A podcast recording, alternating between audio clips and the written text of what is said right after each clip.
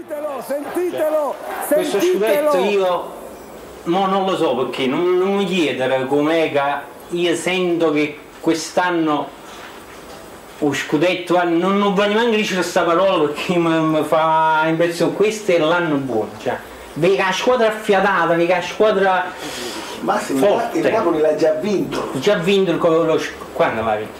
Come quando l'ha vinto? Beh Massimo, guarda che ora mi metti in imbarazzo. Il Napoli è campione matematicamente, pareggiando con la Fiorentina. Fiorentina. Ma buono, Ti e... manca, ti manca il respiro per l'entusiasmo. No, sono contento di Sta- questa cosa, non so se è vero o no, sono un po' eh, così, se mi fai scemo, guarda, mi, offende, cioè, non passi cose non si scrive. E, e il Napoli è campione d'Italia da sette giorni, non di meno, e tu mo vieni a mi intervistare. Oggi è il 4 maggio 2023. Per molti sarà una giornata come un'altra, per milioni di tifosi non lo sarà. Stamattina, mentre preparavo la puntata, mi sono imbattuto in un video in cui il noto giornalista Riccardo Trevisani si scagliava contro l'idea del turnover, soprattutto se fatto per far riposare i giovani atleti, affermando che Mbappé e Haaland non hanno nemmeno idea di cosa sia il turnover. Sono sicuro che Davide mi farebbe l'esempio di qualche giocatore NBA, dove viaggiano e giocano senza sosta. Chissà se LeBron James sia d'accordo o meno sul far riposare Leao e Teo Hernandez. Turnover sì o turnover no? Questo è il problema, soprattutto se la tua seconda scelta è un certo Charles De Ketelare. Qui ora non è più questione di salire o scendere sul suo carro, è questione di un investimento che per ora si dimostra più che sbagliato. Il ragazzo è assente, sbaglia tutto, ha timore e nemmeno incitato da tutto lo stadio riesce a far mezza giocata che possa ricambiare la fiducia dei suoi tifosi. Devo dire la verità, mi sono anche un po' stancato di parlare di questo ragazzo. E c'è tanto di cui parlare della 33esima giornata di Serie A.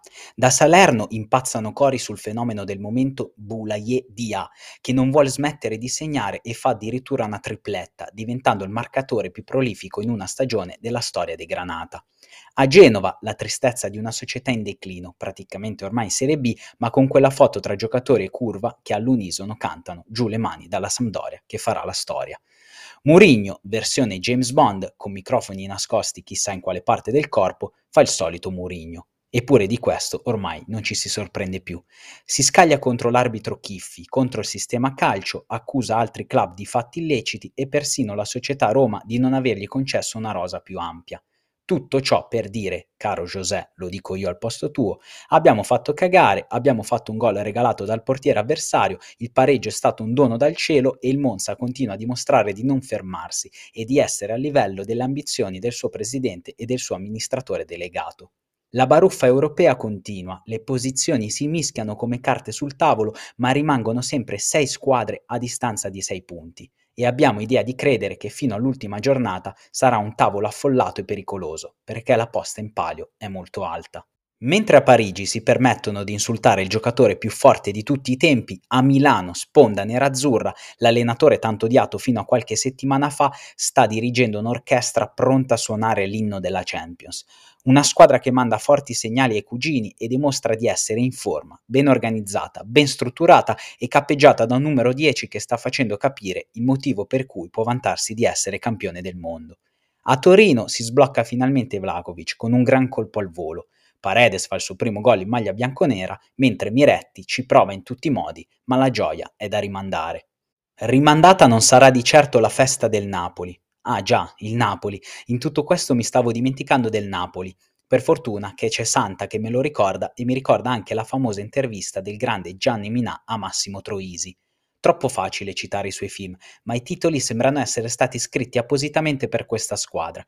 A 33 anni di distanza, il genio del comico partenopeo continua ad essere attuale. Chissà se hanno fatto vedere a Kim scusate il ritardo o ricomincio da tre.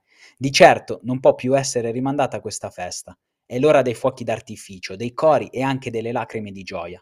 Non aggiungo altro, anche perché c'è poco da aggiungere. Mi rimane solo da dire, festeggiate tutto, ma non dimenticatevi l'acqua e il gas aperti. Volevo fare il boss, ma quale rap?